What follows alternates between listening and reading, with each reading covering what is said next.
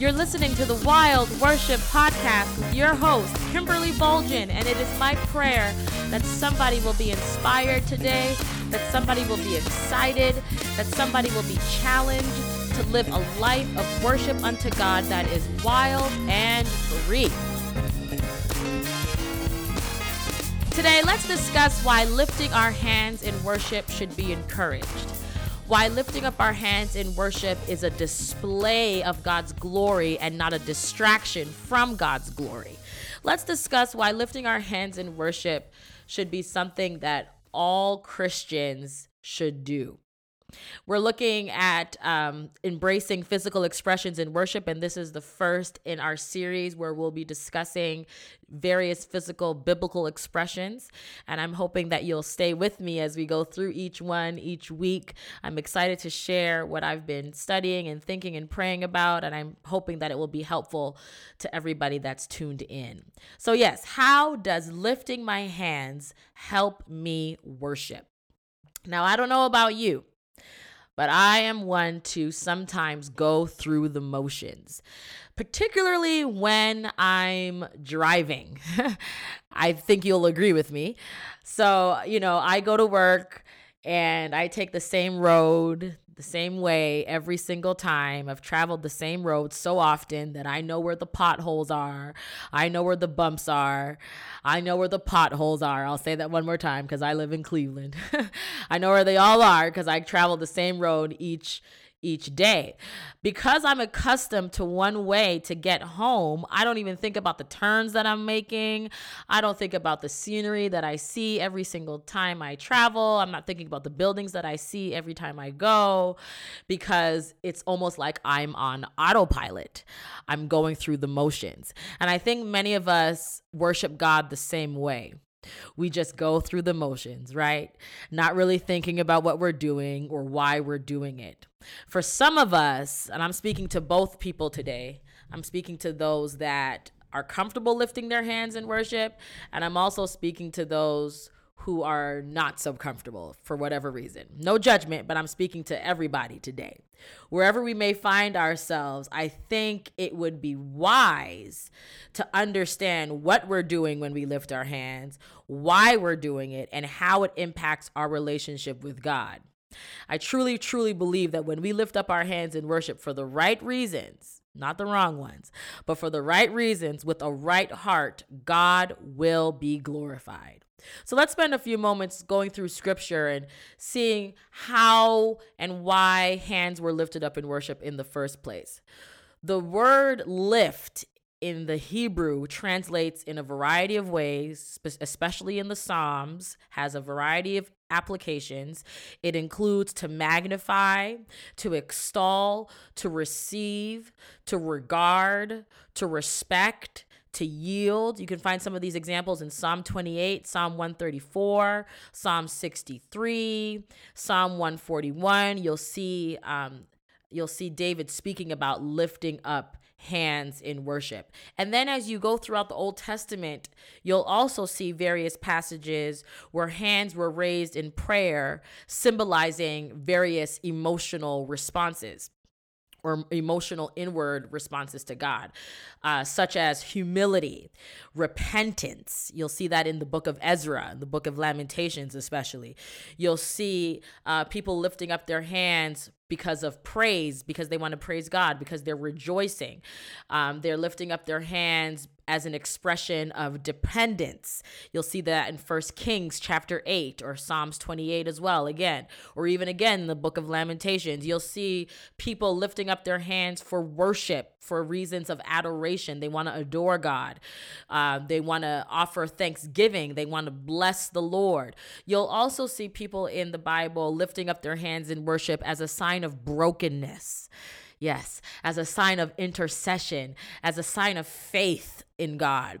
The Old Testament also depicts characters who lift up their hands because they're just glad about God's word. Psalm 119, the, the, the, the psalmist David spends time lifting up his hands, just giving God thanks for his word, as well as Nehemiah in Nehemiah chapter 8. After he read the word of God, he also spread out his hands before God um, as, as a sign of gratitude for the word of God being, being read. It also, our hands can also be used to bless the Lord.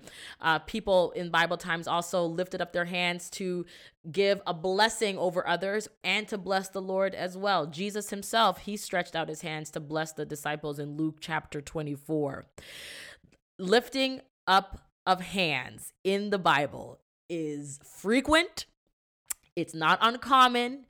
It is definitely a, a, practice that was welcome and encouraged as followers of God in Bible times. So many reasons, so many reasons. But I want to challenge us today and go a little further and suggest that it wasn't just reasons. These are not just reasons. I want to suggest that these were results lifting up hands was a result uh, it's a result of experiencing the manifest presence of God.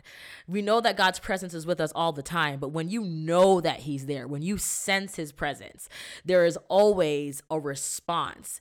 And the response were the response to God's presence was all those different reasons that I just suggested. You know, when you watch TV or you listen to the radio, they you may hear a commercial uh, like a weight loss pill or some type of medication that they want want you to take. And they'll always say at the end of the commercial that results will vary.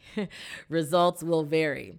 And it's true. When we truly encounter God's presence as well, results are going to vary. There's going to be a result, but my result may not be your result. But the bottom line is there's going to be some type of response there's going to be some type of result as as a, that happens when we are in the presence of god you may feel humility you may, may feel a deeper sense of wanting to depend on god you may want to praise him. You may want to rejoice. You may want to adore. You may want to give him thanks. You may want to um, humble yourself before him. But the bottom line is this. When we truly encounter god's presence when we sense his presence, you are going to have an emotional response. And when you have a re- inward emotional re- emotional response to the presence of God, there will be an outward expression that matches what's happening on the inside. One of those ways that the people in the Bible responded to what was happening on the inside of them or expressed what was happening on the inside of them was to physically lift, extend, or stretch their hands to God, thus worshiping God with all of their heart, all of their mind, and all of their soul. Now, for those that lift up their hands almost every week when they're in, in church, or they lift up their hands when they're driving in their car. Be careful. They lift they lift up one hand and they're listening to me and they lift up their hands in worship. No problem. My question for us is are we are we seriously thinking through why we're lifting up our hands. Are we truly lifting our hands because we are wanting to humble ourselves? Are we truly lifting our hands because we want to give God praise and we want to rejoice? Are we truly lifting our hands because we we sense our, our, our need for dependence upon God? Like there's we want to express faith in him. We want to give him thanks for answering our prayers, right? There there has to be a reason behind why we're lifting our hands. And then for those that are not as comfortable, that may have some reservations about lifting their hands towards heaven in praise and worship to God. Some people may say, you know, I don't think I don't think I need to. Like I don't think it's that deep. I don't think I have to. Um, I think I can still have a sense of dependency. I still think I can still have a sense of wanting to give God thanks and keep my hands in my lap. And I would say you're absolutely correct. You're you're you're correct in thinking that you don't need to. But I'm wanting to challenge us and ask us if there are so many examples, so many biblical ex- examples of the body, of the hands specifically, playing an active role in responding to God's presence, why am I choosing to do the opposite? Think about that. Why am I choosing to do the opposite? Is it because I'm afraid of those around me or I have I have concerns about what people will think? Is it because of the traditional that I was raised in? Is it because of my personality? Are these the things that are hindering me from fully engaging myself in worship to God? I want to encourage us to not resist or to stifle a genuine, authentic authentic spirit-led response to the presence of God.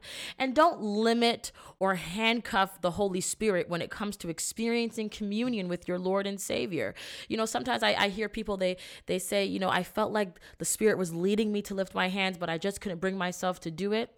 I encourage all of us to not to not stifle our response. There's no shame in responding to God's presence with by lifting our hands.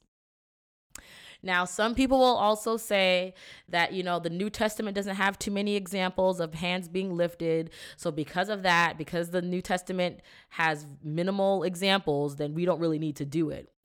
Remember, though, remember that the New Testament doesn't cancel out the Old Testament. They definitely still work hand in hand. They work together. You need the Old Testament just as much as you need the New. Also, New Testament writers, especially Paul, and with even within the Gospels, they knew about the Old Testament. Jesus knew about the Old Testament, and they would re- would refer to it often. So it doesn't mean that it just because lifting hands is not as um, it's not as it's not recorded as much does not necessarily mean that it wasn't happening. Also the psalms were still used during the new testament as well. And because the psalms has several examples of people lifting their hands one can assume one can suggest that they also lifted their hands in worship as well. Furthermore the good news is this. The good news is this. Because of what happened in the New Testament, specifically Jesus dying on the cross for us, Thank you, Lord. The fact that he came and he died and he got up on that third day. These physical expressions that we utilize in worship now, it does not have to be a formula. It does not have to be part of a ritual that grants us access to God. But because of the gospel, now, our physical expression in worship can become an honest outward expression of a, expression of an inward surrender to God. Thank you, Lord. The text in 1 Timothy that many people quote, 1 Timothy 2, verse 8, it says, In every place of worship, I want men to pray with holy hands, holy hands lifted up to God, free from anger and controversy. I want to end by talking about this text because it's a very important text uh, that speaks about lifting up holy hands. Now, it's not a literal lifting up of holy hands, but it is a metaphor, right? It's a metaphor for that means if I'm going to lift up holy hands, that means that my hands are accompanied by living a consecrated life. My life is consecrated, therefore my hands are holy. Lifting hands must always, always, always be done along with our hearts being lifted up towards God as well. We don't ever, ever want to lose sight of Jesus. We don't ever want to lose sight of our Lord and Savior when it comes to lifting up our hands in worship. God cannot stand fake worship, He cannot stand insincerity. We read about it all throughout Scripture where God literally turns up His nose. It's an abomination to see people with their hands lifted up, but their hearts are far from God. And if I can be honest with us, saints of God, I think in this generation specifically you know worship is is kind of almost the end thing. And we have to be careful that we don't allow ourselves to become caught up with the physical expression and we lose the inward posture. It needs to be hand in hand. We don't want to get to a point where our self is on display and our hearts are not connected to our hands being lifted up in worship. We must never allow lifting our hands to become an empty form. They are always supposed to express the inner response to God. This is serious. This is serious. It's serious because you know Beyonce. She just had her her huge Coach, Coach, Coachella concert a few, a few weeks ago, and it was awesome. Not here to debate whether it's right or wrong. We're not going to discuss that in this particular podcast. But I do want to point out that there was a similar response to what Beyonce was doing on stage that we do at church as well. They had their lift. They, they had their hands lifted up, singing along with her, and we lift our hands at church as well, which says to me that there needs to be a difference. Hmm There needs to be a difference when we come together as a community of faith. When we declare that where two or three are gathered in the in the name of Jesus, and He shows up in the midst. That suggests to me that when we lift up our hands, it should come from a consecrated space. It should come from a spirit-led space, and that's what makes the difference when we lift our hands. That's what sets it apart from people lifting up their hands at a football game. It's because the Spirit is leading us to respond to the presence of God by our outward expression of lifting up our hands. Make sure that God is in the middle of it, y'all. Make sure that the Holy Spirit is leading us to lift our hands. We don't want it to become a fake thing. We don't want it to become a self thing. We don't want it to become a formal thing. We want it to be a spiritual thing. Thank you, Lord. So I'm challenging all of us today that are tuned in to begin to practice the spiritual discipline. Practice, practice, practice the spiritual discipline of lifting your hands simultaneously with whatever emotion you're feeling in the presence of God at that time. You may want to start at home. You may want to start in the car and just put on your worship music and just begin to enter in to a deeper awareness of God's presence. And as you experience God, just respond to his presence as the Spirit leads you. And one of those ways that you can respond is by practicing lifting up your hands. And I know that the more you do it, the more authentic, the more real, the more sincere it will become. And for those that do it on a continuous basis, I'm just challenging us to make sure that we're thinking it through, that our worship is intelligent, that it's not just emotionalism, but it's tied to, I know why I'm lifting up my hands. It's not just, you know, for show. There's a reason behind my praise. I'm so excited. I'm so excited. I'm so excited to see how our worship is going to go to another level as a result of us embracing this truth. I'm excited to see some intelligent, wild, free worship happening within our congregations. I just want there to be a fresh release. Do it, God. A fresh release of expression from our hearts in prayer, in worship, and in love to our God. At the end of the day, this is the Wild Worship Podcast. I just want us to be set free.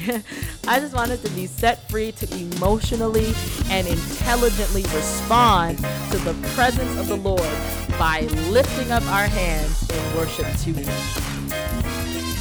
I want to thank you so much for listening. Thank you so much for tuning in. If you have not subscribed, please make sure that you do. Please make sure that you also share this with somebody who needs to hear this truth. And also, if you have not yet downloaded the Wild Worship Devotional, you can find it on my website, www.kimberlybulgin.com. It's free.